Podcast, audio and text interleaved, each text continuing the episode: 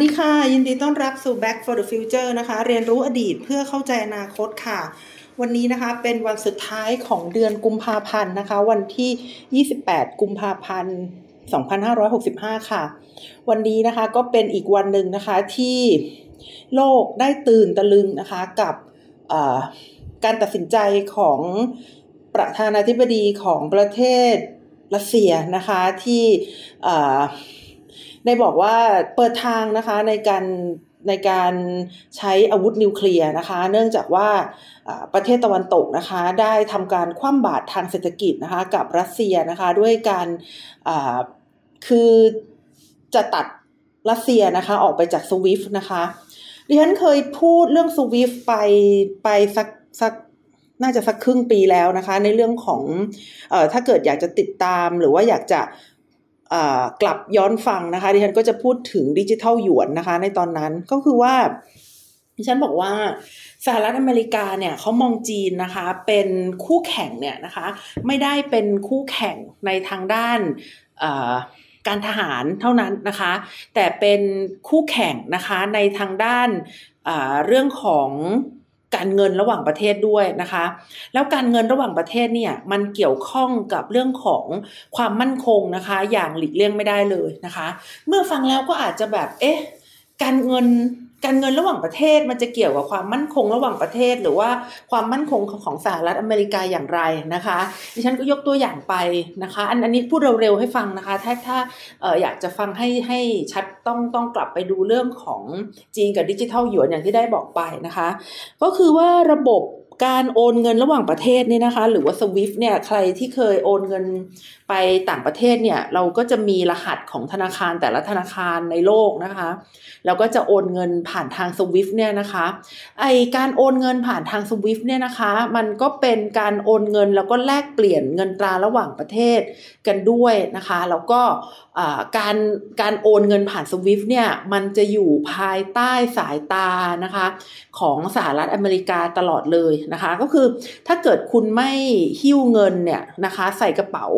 แล้วก็นำเงินขึ้นเครื่องบินนะคะ ไปให้อีกคนหนึ่งที่อยู่ต่างประเทศนะคะ คุณก็จะต้องใช้วิธีการโอนเงินระหว่างประเทศก็คือวิธีการ SWIFT เนี่ยนะคะ หรือว่าในปัจจุบันนี้ก็มีอีกวิธีการหนึ่งก็คือในเรื่องของคริปโตเคอเรนซีนะคะ แต่ว่าจำนวนเงินที่โอนในสวิฟเนี่ยค่ะลองลองไปฟังดูฉันจำไม่ได้ว่ามีมูลค่าเท่าไหร่ในในแต่ละวันเนี่ยนะคะ แต่ว่ามันมีมูลค่าที่สูงมากนะคะ แล้วมันก็มี AI นะคะที่สามารถที่จะจับตาได้ด้วยนะคะ ว่าการโอนเงินจาก จากบางจุดไปยังอีกบางจุดเนี่ยที่ใดนะคะที่มีความผิดปกติมาก ๆเลยนะคะ คือว่าถ้าเกิดเป็นพวกอาชญากรระหว่างประเทศอาชญากรรมระหว่างประเทศนะคะ หรือว่าการโอนเงินเป็นค่ายาเสพติดระหว่างประเทศเนี่ยถ้าเกิดโอนกันตรงๆเนี่ยนะคะแล้วก็โอนกันแบบแบบแบบทุกวันหรือว่าจำนวนมากๆเนี่ยก็คงจะทราบ ดังนั้นมันก็อาจจะมีการโอนผ่านโอนผ่านตัวกลางนะคะ แต่ว่าการโอนผ่านตัวกลางเนี่ย จะต้องทำอย่างไรนะคะที่ไม่ให้ผิดปกตินะคะ เพราะว่าถ้าผิดปกติเนี่ยก็ก็จะสามารถอออยู่ในสายตานะคะของสหรัฐอเมริกา แล้วในโลกนี้มันไม่ได้มีการโอนโอนเงินแค่ยาเสพติดอย่างเดียว มันมีการโอนเงินเรื่องซื้ออาวุธนะคะ โอนเงินเรื่องการสนับสนุนการก่อการร้าย อะไรต่างๆ เหล่านี้ด้วยนะคะ มันก็เลยทำให้สวิฟต์เนี่ยนะคะ หรือว่าการโอนเงินระหว่างประเทศเนี่ยเป็นเครื่องมือหนึ่งของสหรัฐอเมริกานะคะ ในการปกครองโลก ในการที่จะสร้างความมั่นคงให้กับตัวเอง ทีนี้ในเทปนั้นที่ฉันได้เล่าให้ฟังนะคะ ว่าถ้ามันมีดิจิทัลหยวนมาปัญหาจะเกิด เพราะว่าเเงินจำนวนหนึ่งเนี่ยอาจจะไปอาจจะไปสวิฟกันที่ ลตฟอร์มอื่นนะคะสหรัฐอเมริกาก็อาจจะหลุดแล้วก็ไม่สามารถที่จะติดตามได้นะคะ ว่ามันมีการโอนเงินอย่างผิดปกติไปที่ใดที่หนึ่งหรือเปล่า แล้วก็อาจจะทำให้เขาไม่สามารถที่จะติดตามนะคะ การโอนเงินที่ผิดปกติ ซึ่ง อาจจะนำมาซึ่งการค้าอาวุธนะคะ หรือว่าการสร้างความไม่มั่นคงในโลกที่ผิดปกติได้เช่นเดียวกันนะคะ นี่ก็เลยเป็นสาเหตุที่ที่พยายามนะคะมีความพยายามที่จะสร้างระบบการโอนเงินแบบใหม่ขึ้นมา เพื่อที่จะท้าทายกับ SWIFT นะคะ และเมื่อสัปดาห์ที่แล้วที่ยุโรปนะคะ ญี่ปุ่นด้วยนะคะออกมาพูดเหมือนกันว่าจะว่าจะจัดการตัดตัด คือความบาตรทางเศรษฐกิจกับรัสเซียนะคะแล้วก็มีแนวโน้มที่จะตัดรัสเซียออกจากสวิฟด้วยเนี่ย มันจึงกลายเป็นเรื่องที่คอขาดบาดตายทีเดียวนะคะที่ฉันเคยพูดที่ฉันเคยพูดไว้แล้วว่า ด้วยเหตุผลเหล่านี้เนี่ย ปูตินก็เลยไม่น่าที่จะบุกยูเครนนะคะอ่าแต่ก็ลืมไปว่ามันมีเรื่องของความไม่มีเหตุผลเช่นเดียวกันนะคะ ในการที่จะบุกยูเครน เพราะว่า รัสเซียก็บอกประมาณว่า การตัดรัสเซียออกจากสวิฟเนี่ยมันก็เหมือนการทิ้งนิวเคลียร์บอมเพราะฉะนั้นรัสเซียก็จะทิ้งนิวเคลียร์บอมนะคะเอ่อบางทีเราก็ไม่รู้นะคะว่าจะจัดการอย่างไรกับคนประเภทนี้ดี เพราะว่าเหตุผลนะคะ การได้การเสียต่างๆ เนี่ย มันก็อาจจะจัดอาจจะจัดการกับคนแบบนี้ไม่ได้นะคะ นี่ก็เป็นกรณีที่น่าสนใจนะคะ ในช่วงในช่วงสัปดาห์ที่ผ่านมานะคะ อีกประเด็นหนึ่งที่น่าสนใจก็คือว่าพอเกาหลีเหนือเนี่ยเขาเห็นเขาเห็นสหภาพโซเวียตเออเท่าไหร่เขาเห็นรัสเซียทำแบบนี้แล้วเนี่ย สิ่งที่เกาหลีเหนือทำก็คือยิงขีปนาวุธเออซึ่งถ้าเกาหลีเกาหลีเหนือทำแบบนี้เนี่ย ญี่ปุ่นก็อาจจะไปแก้รัฐธรรมนูญได้ใช่ไหมคะ เพราะว่าปัจจุบันนี้รัฐธรรมนูญของญี่ปุ่นเนี่ยทำให้เขามีกองทัพแบบตรงไปตรงมาไม่ได้นะคะ มีแต่กองกำลังป้องกันตนเอง แล้วถ้าญี่ปุ่นใช้เหตุนี้มาแก้รัฐธรรมนูญเนี่ย มันก็จะเป็นสภาวะของการสะสมอาวุธนะคะ ในในภูมิภาค อินโดแปซิฟิกหรือจะเป็นเอเชียแปซิฟิกก็ตามทีเนี่ยนะคะ ก็น่าจะทำให้โลก ร้อนเป็นไฟนะคะแล้วก็มีความเสี่ยงที่จะเกิดสงครามนะคะนี่ก็คือน่าจะประมาณนี้นะคะที่ฉันที่ฉันเห็นว่าทุก ๆ ช่อง ทุก ๆ รายการนี้เขาก็พูดกันเรื่องรัสเซียกับยูเครนแล้วนะคะ วันนี้ที่ฉันก็จะกลับมานะคะ พูดถึงเรื่องของไซมอนโบลิบาเหมือนเดิมนะคะ ซึ่งสัปดาห์ที่แล้วนะคะ ก็ดิฉันก็ จบไว้ที่ตอนต้นชีวิตของไซมอนโบลิบาเลยทีเดียวนะคะ ก็คือตอนที่ไซมอนโบลิบาแกเนี่ยเดินทางนะคะไปที่ยุโรปนะคะ รอบสองนะคะ รอบแรกก็คือไปเรียนหนังสือ แล้วก็พบกับภรรยาแล้วก็กลับมาแต่งงาน แล้วหลังจากนั้นภรรยาตายนะคะ รอบที่สองนะคะ รอบที่สองก็ไปที่ยุโรปอีกนะคะทำไมเขาถึงไปยุโรปง่าย ๆเขารวยนะคะดิฉันเล่าให้ฟังว่าโบริบาเนี่ยเป็น คือเป็นเป็นคนรวยเลยทีเดียวนะคะ ในเวเนซุเอลาแล้วเขาก็ใช้ประโยชน์จากการเป็นคนรวยของเขานะคะทำอะไรหลาย ๆ อย่างนะคะ ที่ในที่สุดแล้วก็สามารถปลดปล่อยสเปนนะคะ ออกไปจากการครอบครองของละตินอเมริกาได้นะคะเเขาไปยุโรปรอบสองเนี่ยนะคะ เขาไปเจอนโปเลียนประกาศตัวเองว่าเป็นจักรพรรดินะคะ ซึ่งตอนนั้นนะเขาผิดหวังมากเลย เพราะว่า สำหรับเขาเนี่ยนโปเลียนเป็นผู้ผู้สนับสนุนเสรีนิยมนะคะ เพราะว่านโปเลียนเนี่ยเขาไปปลดแอกลัทธิกษัตริย์นะคะในบริเวณต่างๆ ของยุโรป แต่หลังจากนั้นเขาก็มาสร้างระบบที่เขาเป็นผู้นำแบบเผด็จการซะเองนะคะ ก็ทำให้บริบารู้สึก รู้สึกผิดหวังนะคะ แล้วเขาก็บอกว่า ต่อไปนี้เนี่ย ถ้าเกิดวันวันใดวันหนึ่งนะคะ เขาได้เป็นผู้พิชิต เขาได้เป็นผู้ยิ่งใหญ่แบบเนี้ยเขาจะไม่ใช้คำใด ๆ ทั้งสิ้น นอกจากคำว่า liberator นะคะ หรือว่าผู้ปลดปล่อยนะคะ ซึ่งเป็นคำที่สูงกว่าทุกๆคำเป็นคำที่สูงกว่าคำว่ากษัตริย์นะคะ เป็นคำที่สูงกว่าคำว่าจักรพรรดินะคะ แต่เป็นคำว่า liberator หรือว่าผู้ปลดปล่อยนั่นเองนะคะ แล้วครั้งที่แล้วที่ที่ฉันเล่าไว้เนี่ยนะคะ ตอนตอนที่เขาเนี่ยเดินทางไปที่จุดสูงสุดนะคะ ของภูเขามอนเตซาโคนะคะ เขาได้สาบานว่า เขาจะไม่มีวัน เลิกละทิ้งหรือว่าเขาจะไม่มีวันตายนะคะแล้วเขาไม่สามารถปลดปล่อยละตินอเมริกาได้นะคะ หลังจากนั้นนะคะ เขา เอ่อได้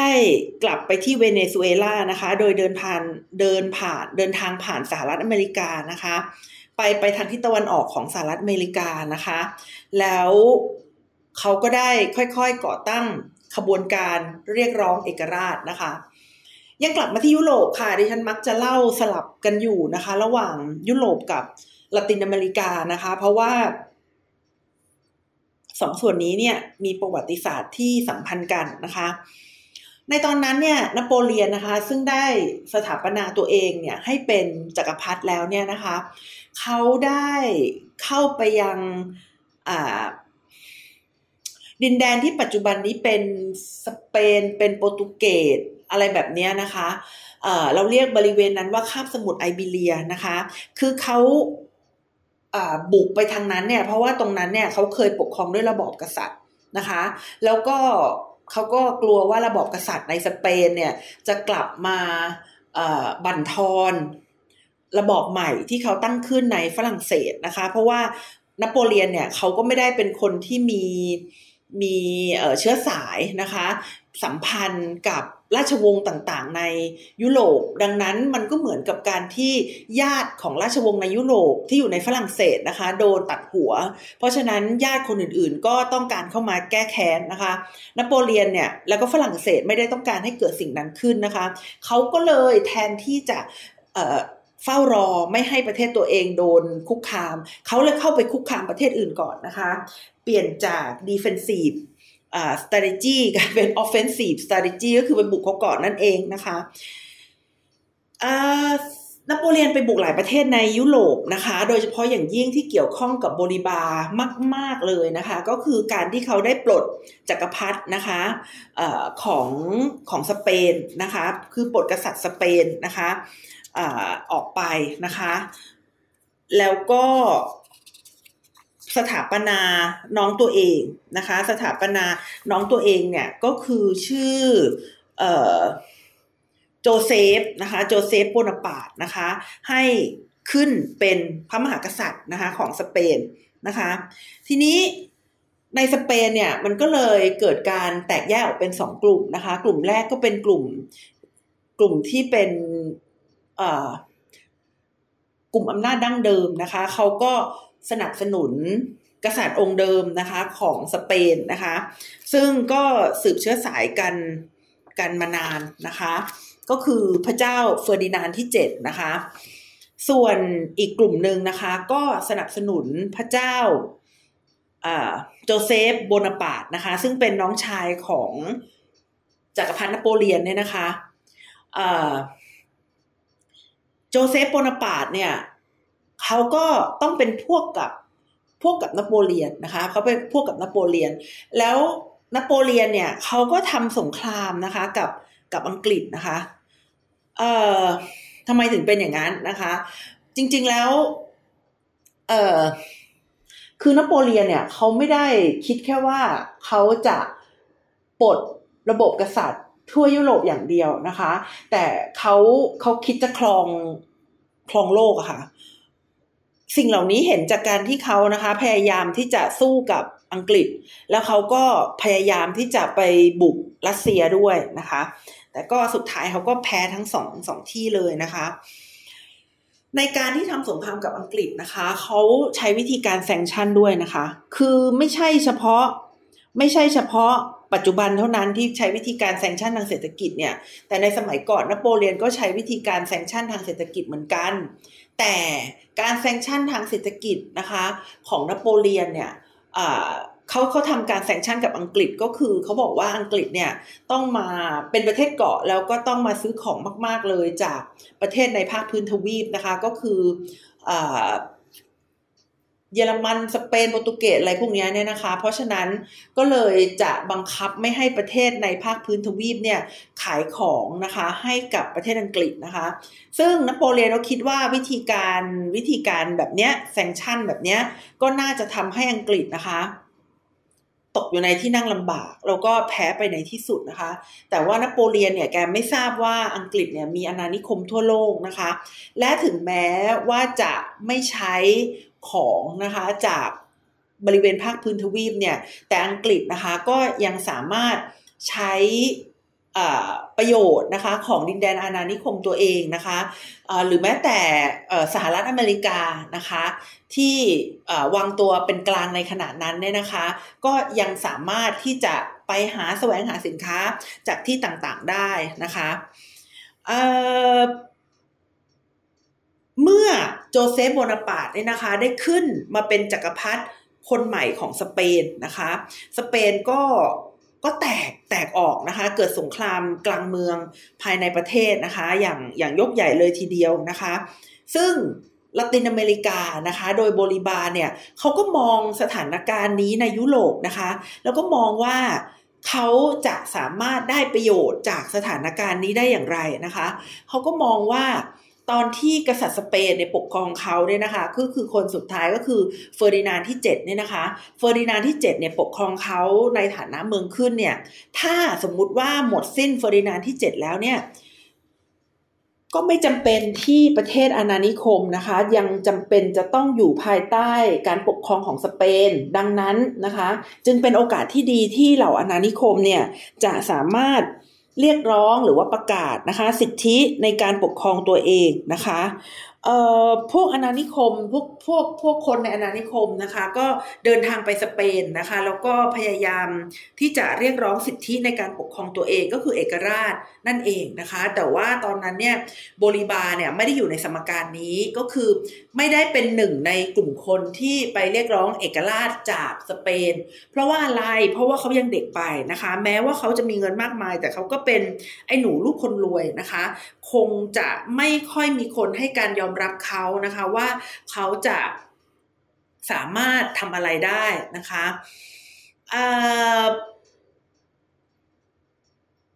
สถานการณ์นะคะก็ได้เรียกได้ว่าตึงเครียดขึ้นนะคะ จนกระทั่งผู้ว่าราชการสเปนเนี่ยนะคะ ซึ่งซึ่งได้รับการส่งมาจากสเปนเนี่ยนะคะ ถูกปลดออกนะคะ แล้วก็ถูกขับออกไปจาก เวเนซุเอลานะคะโบลิวาเนี่ยนะคะเขาเขาเขาได้เข้าเข้ามาอยู่ในสมการเมื่อนะคะเมื่ออาณานิคมหรือเวเนเนี่ยนะคะคนเวเนเนี่ยอยากจะไปเจรจากับอังกฤษนะคะเพื่อที่ให้อังกฤษเนี่ยเข้ามาช่วยเหลือในการขับไล่สเปนออกไปนะคะ แล้วโบลิบาเข้ามาเกี่ยวได้อย่างไรนะคะ คือโบลิบาเป็นเด็กมีตังนะคะ เป็นคนมีเงิน และโบลิบานะคะเขาบอกว่า ถ้าให้เขาไปด้วยอะเขาก็จะออกค่าใช้จ่ายในในการเดินทางให้นะคะอ่าคนเวเนก็โอเคนะคะ แล้วก็ไปอังกฤษเนี่ยนะคะ เพื่อที่จะไปขอความช่วยเหลือทางการเงินอาวุธ แล้วก็ความสนับสนุนทางการทูตนะคะในขณะนั้นเนี่ยบริบาก็ไปกับไปกับทูตอีกคนหนึ่งด้วยนะคะพอไปถึงอังกฤษนะคะพอไปถึงอังกฤษเนี่ยโบลิวาร์ก็ไปเจอกับรัฐมนตรีว่าการกระทรวงการต่างประเทศ ก็ก็ถือว่าได้เจอบุคคลสำคัญเลยทีเดียวนะคะ ของอังกฤษเลยนะคะรัฐมนตรีว่าการกระทรวงการต่างประเทศของอังกฤษก็ถามโบลิวาร์ว่า ต้องการที่จะเป็นเอกราชจริง ๆนะคะ หรือว่าแค่ไม่ต้องการที่จะอยู่ภายใต้อำนาจของโจเซฟโบนาปาร์ตและอยากจะกลับมาอยู่กับเฟอร์ดินานด์ที่เจ็ดก็คือมีทางเลือกสองทางให้เลือกหนึ่งก็คืออยากจะเป็นเอกราชแบบร้อยเปอร์เซ็นต์หรือสองไม่เห็นด้วยกับโจเซฟโบนาปาร์ตไม่เห็นด้วยกับระบบที่นโปเลียนเป็นคนตั้งขึ้นนะคะ ซึ่ง โบลิวาร์เขาก็ตอบอย่างมี passion ไงว่า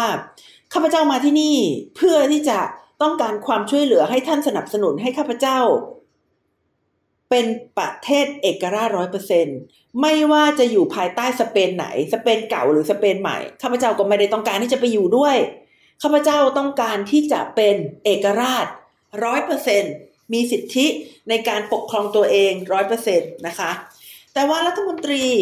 ว่าการกระทรวงการต่างประเทศของอังกฤษเนี่ยก็พยายามนะคะพยายามใบ้บอกเนี่ยนะคะบริบาว่าจริง ๆ แล้วมันไม่ได้มีสองทางเลือกหรอกมันมีทางเลือกเดียว ก็คืออาณานิคมสเปนจะต้องปฏิเสธอำนาจของสเปนใหม่นะคะอำนาจของสเปนใหม่ในที่นี้ก็คืออำนาจของโจเซฟโบนาปาร์ตนะคะแล้วก็ต้องบอกว่าฉันยังมีใจกับเฟอร์ดินานด์ที่เจ็ดนะคะ อยากจะให้ช่วยเฟอร์ดินานด์แล้วก็อยากที่จะให้เป็นศัตรูกับนโปเลียน แต่ว่าบริบาลบอกว่าไม่ใช่ ฉันไม่ได้อยาก ฉันไม่ได้อยากช่วยเฟอร์ดินานที่เจ็ดและฉันก็ไม่ได้อยากช่วยโจเซฟโบนาปาร์ตสิ่งที่ฉันอยากทำคืออยากเป็นเอกราชต่างหากนะคะ เพราะฉะนั้นนะคะ เพราะฉะนั้นก็ถือว่างานเนี้ยที่เดินทางมาอังกฤษเนี่ยก็แทบจะไม่ได้อะไรนะ เพราะว่าไม่ได้รับความช่วยเหลือจากอังกฤษ แต่สิ่งที่ได้กลับไปเนี่ย กลับกลายเป็นสิ่งที่ไม่ดี ก็คืออในตอนนั้นมีตัวละครใหม่โผล่ขึ้นมานะคะเขาชื่อฟรานซิสโกเดอมิรันดานะคะฟรานซิสโกเดอมิรันดาดิฉันลองไปอ่านประวัติของเขาเนี่ยก็ซับซ้อนพอสมควรแล้วเป็นประเภทที่ ไปอยู่ที่ไหนเพื่อนก็ไม่ชอบนะคะแต่ดิฉันก็ยังยอมรับว่ายังอ่านไม่ละเอียดนะ อ่านอยู่ประมาณสองสามซอสมั้ง ThoughtCo วิกิพีเดีย แล้วก็อะไร Britannica อ่านมาสามซอสนะคะ ก็คือว่าเออพ่อของฟรานซิสโกเดอมิรันดาหรือว่าดิฉันจะเรียกต่อไปเนี่ยว่ามิรันดาเนี่ยนะคะ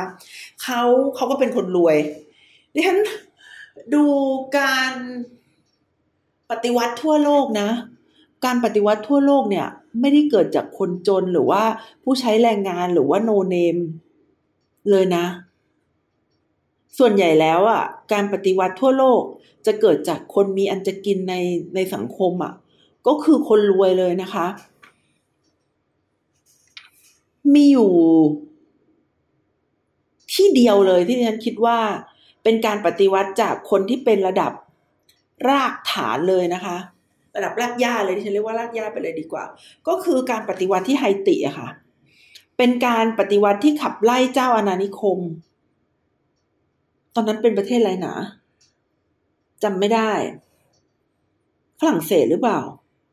จำไม่ได้เดี๋ยวไปดูอีกที คือคือการปฏิวัติที่ไฮติแล้วแล้วคนนำปฏิวัติเป็นคนดำเลยอะ่ะ เป็นเป็นทาสเลยอะ่ะ ซึ่งแบบโคตรเท่เลยดิฉันต้องมานำมาเล่าให้คุณผู้ฟังฟังนะคะ คือเคยอ่านหลายหลายหลายปีมาแล้วตอนนั้นที่อ่านเรื่องของ เอ่อทำงานวิจัยเรื่อง เรื่องการค้าทาสไม่ใช่เรื่องการค้าทาสเรื่อง เอ่อใครอะดูสิลืมชื่อทำการวิจัยเรื่องเนลสันแมนเดลาก็คือศึกษาเรื่องเนลสันแมนเดลาแล้วก็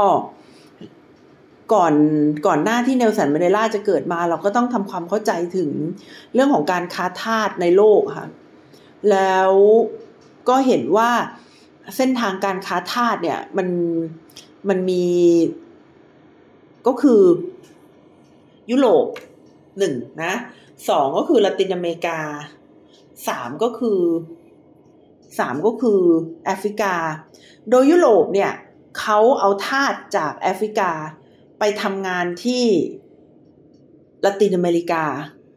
ทำงานในที่นี้ก็อย่างเช่นปลูกยางนะคะ ปลูกอ้อย แล้วไฮติเนี่ยเป็นประเทศที่ปลูกอ้อยได้เยอะมากนะคะ แล้วก็ทำน้ำตาลออกมานะคะ แล้วการค้าทาสในอดีตเนี่ย เนื่องจากว่าในอดีตเนี่ยทาสที่จับมามันแทบไม่มีค่าตัวนะคะ เพราะฉะนั้นเมื่อเขาไปยังไปยังดินแดนที่ที่ที่ถูกนำไปขายอะ่ะเขาก็จะถูกใช้งานจนตายอะค่ะ แล้วใครตายก็จะไปเอาคนใหม่เข้ามานะคะ เป็นวนๆไปอย่างนี้นะคะ เอ่อแล้วไฮติเนี่ยก็เป็นประเทศที่ทาสนะคะลุกฮือขึ้นมาปฏิวัติได้อะซึ่งมันมันเจ๋งมากเลยนะคะ อีกที่หนึ่งที่แต่นั้นไม่เรียกว่าปฏิวัติดีกว่า คือคือมีไดเมียวคนหนึ่งของญี่ปุ่น ชื่อฮิเดโยชิอะค่ะเขามาจากคนที่แบบ ไม่มีเชื้อสายอะค่ะอ่า คนที่ไม่มีเชื้อสายในอดีตเนี่ย คือแบบชีวิตมันมันมันเศร้ามากนะ คือคือจะทำอะไรคนก็ไม่ยอมรับ เพราะว่าจะถามว่าเลือดของท่านเนี่ย มันมีปนเปื้อนบ้างหรือเปล่านะคะ ปัจจุบันนี้ก็เช่นเดียวกันแหละ คือเมื่อตอนนี้ฉันเข้ามาหาลัยใหม่ ๆ นะ ก็ได้เจออะไรที่ตกกระจมากเลยคือ ถ้าเราเป็น first gen ในมหาลัยเนี้ย ก็จะเป็นคนที่แบบ กระจอกอะค่ะ แต่ว่าถ้าเราเคยมีคนที่เรา refer to ได้อะเช่นมีคุณลุงเรียนที่นี่ มีคุณพ่อคุณแม่ อะไรอย่างเงี้ย เรียนที่นี่นะคะ มันก็จะเป็นคนอีกคลาสหนึ่งนะคะ ฟังแล้วก็ขยะขยงวิธีการคิดแบบนี้นะคะ มันมันมันโคตรป่าเถื่อนเลยนะคะ คือมัน มันมันควรจะเป็นแนวคิดของคนก่อนสมัยใหม่ จริง ๆ นะคะ จริง ๆ ซึ่งกลับมาที่มิลันดานะคะ มิลันดาก็ก็ประมาณนี้ก็คือว่าประวัติของมิลันดาเนี่ย พ่อของเขาเนี่ยนะคะ เคยคือคือพ่อของเขาก็เป็นเป็นคนร่ำรวยนั่นแหละนะคะ แล้วก็เกิดในครอบครัวคนสเปนที่อพยพไปที่ เวเนซุเอลานะคะ แล้วก็พ่อของมิลันดาเนี่ยเขากำลังจะได้รับการแต่งตั้งให้เป็นให้เป็นตำแหน่งข้าราชการชั้นสูงอะไรแบบนี้ในเวเนซุเอลานะคะ แต่ว่าในการที่จะที่จะไต่เต้าให้ถึงขั้นสูงเนี่ย จะต้องได้รับคำรับรองก่อนว่ามีเชื้อสายอันบริสุทธิ์ผุดผ่องนะคะ แล้วก็ไม่ได้ มีการปนเปื้อนของเชื้อสายแอฟริกัน ชาวยิว และชาวมุสลิม ค่ะ นี่ก็เป็นวิธีคิดของปีหนึ่งเจ็ดกว่าๆนะคะหนึ่งพันเจ็ดร้อยกว่าๆในดินแดนที่แบบป่าเถื่อนนะคะของโลกนะคะซึ่งก็ก็อย่างเงี้ยนะคะก็ก็อย่างเงี้ยแล้วก็ต้องไปให้กษัตริย์สเปนนะคะ เป็นผู้รับรองด้วยนะว่าว่ามีเชื้อสายอันบริสุทธิ์นะคะ คือสิ่งนี้มันเกิดขึ้นไม่ว่าจะเป็นบริเวณใดของโลกก็เรียกได้ว่าป่าเถื่อนอะคือแทนที่คุณจะรับความรู้ความสามารถของคนเป็นหลักนะคะ แล้วก็ดูว่าเขาทำงานอะไรได้เนี่ย คุณต้องไปสืบ ไปดูเพดดิกรีอะค่ะ ไปดูเพดดิกรีว่ามีพ่อแม่เป็นแชมป์หรือเปล่าอะค่ะ มัน มันมันก็เป็นเรื่องที่น่าเศร้าพอสมควรนะคะ ดิฉันก็ยังไม่ได้สรุปนะคะ ว่าไอ้ไอ้เรื่องที่พ่อเขามีปัญหากับสังคมชั้นสูงเนี่ย มันเกี่ยวข้องอะไรกับมิลันดาหรือเปล่า แต่ก็ประมาณว่าในที่สุดพ่อของมิลันดาก็สามารถได้เอกสารที่นำมายืนยันความบริสุทธิ์ของเลือดได้นั่นแหละ แต่ว่าก็ทำให้เขามีปัญหากับคนในแวดวงชั้นสูงอยู่พอสมควร ดิฉันยังไม่ได้อ่านลึกซึ้ง ฉันอ่านแค่สาม สามซอสแล้วมันก็ยังไม่ได้ละเอียดอะไรมากมาย กลับมาที่มิลันดาดีกว่านะคะ มิลันดาเนี่ยเขาก็เป็นคนประมาณเดียวกับ ประมาณเดียวกับโบลิวาร์นั่นแหละ คือก็บ้านมีอันจะกินนะคะ แล้วก็เขาคือเวลาเรา search คำว่าฟรานซิสโกมิรันดาเนี่ย สิ่งที่เราได้ก็คือเป็นผู้บุกเบิกการ เป็นผู้บุกเบิกการปลดปล่อย หรือว่าเป็นเป็นผู้บุกเบิกการสร้างเอกราช คนแรก ๆ ของละตินอเมริกานะคะ แต่ว่าแต่ว่าชีวิตเขาก็คือ ก็คือไปอยู่กับใครก็ไปทะเลาะเขาไปทั่วนะคะ อันนี้เป็นข้อสังเกตของดิฉันเองดิฉันไม่ได้อ่านเจอนะคือคือแบบไปอ่านไปไปไปอ่านประวัติเขาช่วงไหนก็พบว่าอยู่ได้ไม่นานแล้วก็ต้องทะเลาะคนอื่นก็ไม่รู้ทำไมนะคะ แม้แต่กับโบลิบาเองก็เหมือนกันนะคะ ก็คือดิฉันบอกว่าเออโบลิบาไปอังกฤษนะคะ ไปเจรจากับรัฐมนตรีว่าการกระทรวงการต่างประเทศแล้วก็ไม่สำเร็จนะคะ แต่เขาก็ได้ชวนนะคะมิลันดาเนี่ยนะคะ กลับมาด้วย มิลันดาตอนนั้นกำลังลี้ภัยอยู่ที่อังกฤษนะคะ อังกฤษก็เป็นที่แปลกให้ใครไปลี้ภัยนะคะเขาก็ไปลี้ภัยอยู่ที่อังกฤษ แล้วก็ตอนนั้นเขาอายุหกสิบกว่าแล้วนะคะเขาก็เขาก็ชวนชวนมิลันดากลับมานะคะมิลันดากลับมานะคะเขาก็ผิดหวังนะคะ ที่เขาไม่ได้เจอผู้คนออกมาต้อนรับเขามากมายอย่างที่คาดหวังไว้นะคะโทษจะไปคาดหวังอะไรมากมายนะคะ หลังจากนั้นนะคะเขาก็ไปตั้งกลุ่มทางการเมืองนะคะอ่า ในตอนนั้นเนี่ยนะคะ สภาคองเกรสของของเวเนซุเอลานะคะ ได้มีการประชุมกันนะคะ เพื่อที่จะร่างรัฐธรรมนูญนะคะ ซึ่งถึงแม้ว่าโบลิบาเนี่ยเขาจะไม่ได้เป็นผู้แทนในสภาคองเกรสนะคะ แต่เขาก็ได้เข้าร่วมการดีเบตนะคะ เขาได้ยืนยันนะคะ อย่างหนักแน่นและมั่นคงว่านะคะ จะต้องเรียกร้องเอกราชให้กับ เวเนซุเอลานะคะ คือในในบริเวณที่เขาอยู่เนี่ยนะคะ ตอนนั้นก็อาจจะยังไม่ได้เรียกว่าเวเนซุเอลาหรอกนะคะ ก็คือต้องขับไล่สเปนออกไปเอาว่างั้นนะคะ แต่ว่าหนึ่งในสภาคองเกรสนะคะ ปรากฏว่าส่งข่าวกลับไปให้สเปนนะคะ แต่นั่นก็ยังไม่แย่ไม่แย่เท่าข่าวที่ออกมาบอกว่ากองทัพสเปนที่นำโดย โบนาปาร์ตนะคะกำลังพ่ายแพ้ต่ออังกฤษนะคะ ซึ่งตอนนั้นนโปเลียนก็ก็ ก็เริ่มเสียทีอังกฤษไปเรื่อยๆนะคะ ซึ่งถ้าเป็นเช่นนั้นเนี่ยก็แปลว่าสเปนนะคะ ก็อาจจะกลับไปสู่ระบอบเดิมก็คือพระเจ้าเฟอร์ดินานที่ 7 ก็อาจจะกลับมาปกครองประเทศสเปนเหมือนเดิมนะคะ นั่นก็คือทำให้สถานภาพของ อาณานิคมเนี่ยจะต้องกลับไปเหมือนก่อนที่นโปเลียนบุกนะคะ ก็คืออาจจะต้องกลับไปเป็นอาณานิคมเหมือนเดิมก็ได้ นี่คือข่าวร้ายมาก ๆเลยนะคะว่าซวยลาซี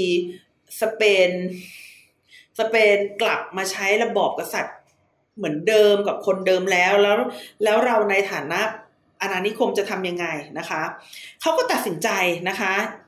มันถอยไม่ได้แล้วนะคะเขาก็ตัดสินใจในการประกาศเอกราชนะคะ ในวันที่ 5 กรกฎาคมนะคะคริสตศักราช 1811 นะคะ และบริบานะคะก็ได้เข้าไปทำงานในกองทัพนะคะ ซึ่งผู้บัญชาการสูงสุดก็คือ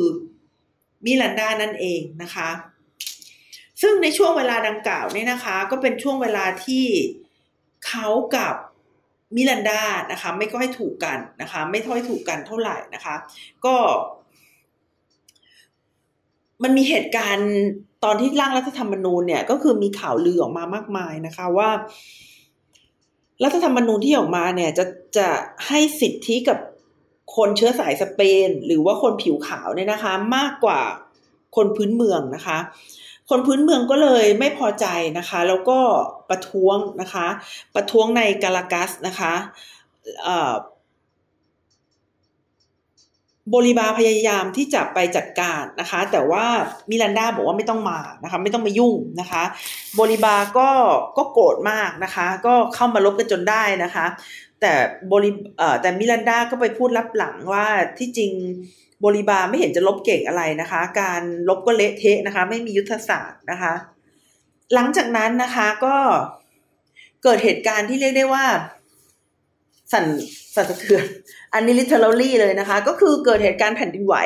นะคะ เกิดแผ่นดินไหวจริง ๆนะคะ เกิดแผ่นดินไหวจริง ๆ นะคะ ในกาลากัสนะคะทำให้ผู้คนล้มตายเป็นจำนวนมากนะคะ แล้วเหตุการณ์แผ่นดินไหวครั้งนั้นเนี่ยก็ได้ทำให้ผู้คนในกาลากัสเนี่ยนะคะ กล่าวโทษว่ามันเกิดมาจากการที่พวกเรานะคะ ต่อต้านอำนาจของจักรพรรดิสเปนนะคะ ซึ่งเป็นการต่อต้านคำสั่งที่มาจากพระเจ้า พระเจ้าก็เลยลงโทษเรานี่ไงล่ะนะคะ ในขณะที่เหตุการณ์วุ่นวายอะไรกันอยู่ประมาณนั้นเลยเนี่ยนะคะ อยู่ๆมิลันดานะคะเขาก็ประกาศยอมแพ้กับสเปนโดยไม่บอกใครนะคะ ตัดสินใจคนเดียวเลย อยู่ๆก็ยอมแพ้นะคะ เปิดเมืองให้สเปนซะงั้นเลยนะคะโบริบาก็โกรธมากนะคะ แล้วก็บอกว่าโอ้โหมิลันดาเป็นคนอพยพนะคะ เออทรยศไม่ใช่อพยพนะคะ บอกว่ามิลันดาเนี่ยเป็นเป็นคนทรยศนะคะ และต่อมานะคะมิลันดาเนี่ยก็ถูกจับตัวได้นะคะโบริบาก็จับตัวเขานะคะ ส่งไปให้กับสเปนนะคะ แล้วเขาก็ถูกจำคุกจนในที่สุดก็เสียชีวิตลงนะคะที่สเปนนะคะเเหตุการณ์นะคะเหตุการณ์การประท้วงความวุ่นวายต่างๆนะคะก็ถือได้ว่าทำให้ความพยายามของโบริบาในรอบแรกเนี่ย ประสบความล้มเหลวนะคะ ก็คืออสเปนก็สามารถเข้ามาควบคุมเวเนซุเอลาได้อีกครั้งหนึ่งนะคะ ซึ่งโบริบาเนี่ยเขาก็ได้ตีพิมพ์แถลงการของเขานะคะ ซึ่งได้อธิบายเหตุผลว่า เพราะเหตุใดนะคะ สาธารณรัฐที่หนึ่งของเวเนซุเอลาถึงล้มเหลวนะคะ เขาบอกว่าหลักใหญ่ใจความแล้วเนี่ย มันเกิดมาจาก การขัดรัฐบาลที่เข้มแข็งนะคะ แล้วก็เรียกร้องให้ทุกๆพื้นที่ในละตินอเมริกาเนี่ยมาร่วมมือกันนะคะ เพื่อที่จะทำลายอำนาจของสเปนนะคะ ในอเมริกานะคะ ดังนั้นเนี่ยเท่าที่ดิฉันได้เล่าให้ฟังมาถึงจุดนี้นะคะ ก็จะสังเกตได้ว่านะคะ สเปนเนี่ย เขาจะเอ่อคือไงดี คือสเปนไม่ยอมปล่อย ไม่ยอมปล่อยอาณานิคมเด็ดขาดนะคะ แล้วก็พยายามที่จะส่งทหารมาควบคุมอาณานิคมอยู่เสมอนะคะ แล้วทำให้อาณานิคมของสเปนเนี่ย ใจหนึ่งมันก็จะต้องพยายามสู้เพื่อให้สเปนเนี่ยออกไปจากดินแดน ถูกไหมคะก็คือจะทำยังไงให้ให้สเปนออกไป ในขณะที่สเปนเนี่ยก็ไม่เคยลดความพยายามที่จะกลับเข้ามาครอบครองเลย อันนี้คือศัตรูที่หนึ่งคือสเปนศัตรูที่สองค่ะ ก็คือคนในกันเองนะคะ ที่เป็นคนพื้นเมืองนะคะ หรือว่าคนผิวดำเนี่ยที่รู้สึกว่าการร่างรัฐธรรมนูญ หรือว่าการแบ่งเค้กต่าง ๆ เนี่ย มันไม่ได้เกิดประโยชน์ที่แท้จริงกับประชาชน นะคะ มันไม่ได้เกิดประโยชน์ที่แท้จริงกับประชาชน แต่มันเกิดประโยชน์กับคนผิวขาวนะคะ หรือว่าลูกหลานชาวสเปนนั่นแหละ ที่มาแย่งชิงแผ่นดินเขาพูดง่ายๆก็คือว่า การประกาศเอกราชของเวเนซุเอลาก็ไม่ได้เกิดประโยชน์กับประชาชน แต่เกิดประโยชน์กับคนรวยกลุ่มน้อยๆ ที่เป็นเจ้าของที่ดินอยู่แล้ว ที่ไม่ได้ต้องการให้สเปนเนี่ย เข้ามาเป็นนายของเขา ก็แค่เปลี่ยนนายอะ่ะชีวิตของฉันก็คงไม่ได้เปลี่ยนอะไรนะคะ นี่ก็คือกลุ่มบุคคลที่สองนะคะ กลุ่มบุคคลที่สามก็คือ ขุนศึกนั่นแหละ ขุนศึกนั่นแหละที่ทะเลาะกันเองนะคะ อย่างที่ดิฉันเล่าให้ฟังเรื่องของมิลันดากับโบลิบาเนี่ยนะคะคือนี่เล่าย่อๆนะ ถ้าเกิดไปอ่านแล้วจะเห็นว่ามันมีช่วงช่วงหนึ่งเลยเนี่ย ที่มิลันดากลับมาจากอังกฤษพร้อมโบลิบา แล้วหลังจากนั้นก็ทะเลาะกันมาโดยตลอด นะคะทะเลาะกันมาโดยตลอด ถึงแม้ว่ามิลันดาเนี่ยจะอยู่ในสถานภาพของการเป็นผู้บังคับบัญชาของบริบาก็ตามทีนะคะ แต่มิลันดาก็พยายามพูดรับหลังบริบาตลอดนะคะ บริบาก็ไม่พอใจกับการทำงานของมิลันดามิลันดาห้ามทำอะไร บริบาก็จะจะ จะไปขวางทุกครั้งนะคะ ก็ไม่รู้ว่าเขาเขาทำงานกันอย่างไรเขาเขาอาจจะมีอุดมการเดียวกันก็คือการขับไล่สเปน แต่นั่นก็คืออุดมการเดียวจริง ๆ และอย่างอื่นก็ไม่ได้เป็นอุดมการเลยนะคะ ค่ะ ก็หลังจากนั้นนะคะเขาก็ต่อสู้นะคะ ต่อสู้กับสเปนนะคะ และในการต่อสู้กับสเปน ต่อสู้กับพวกเดียวกัน แล้วก็ต่อสู้กับคนในด้วยเนี่ยสามกลุ่มเนี้ยนะคะ มันทำให้เป้าหมายทางยุทธศาสตร์ของโบลิบา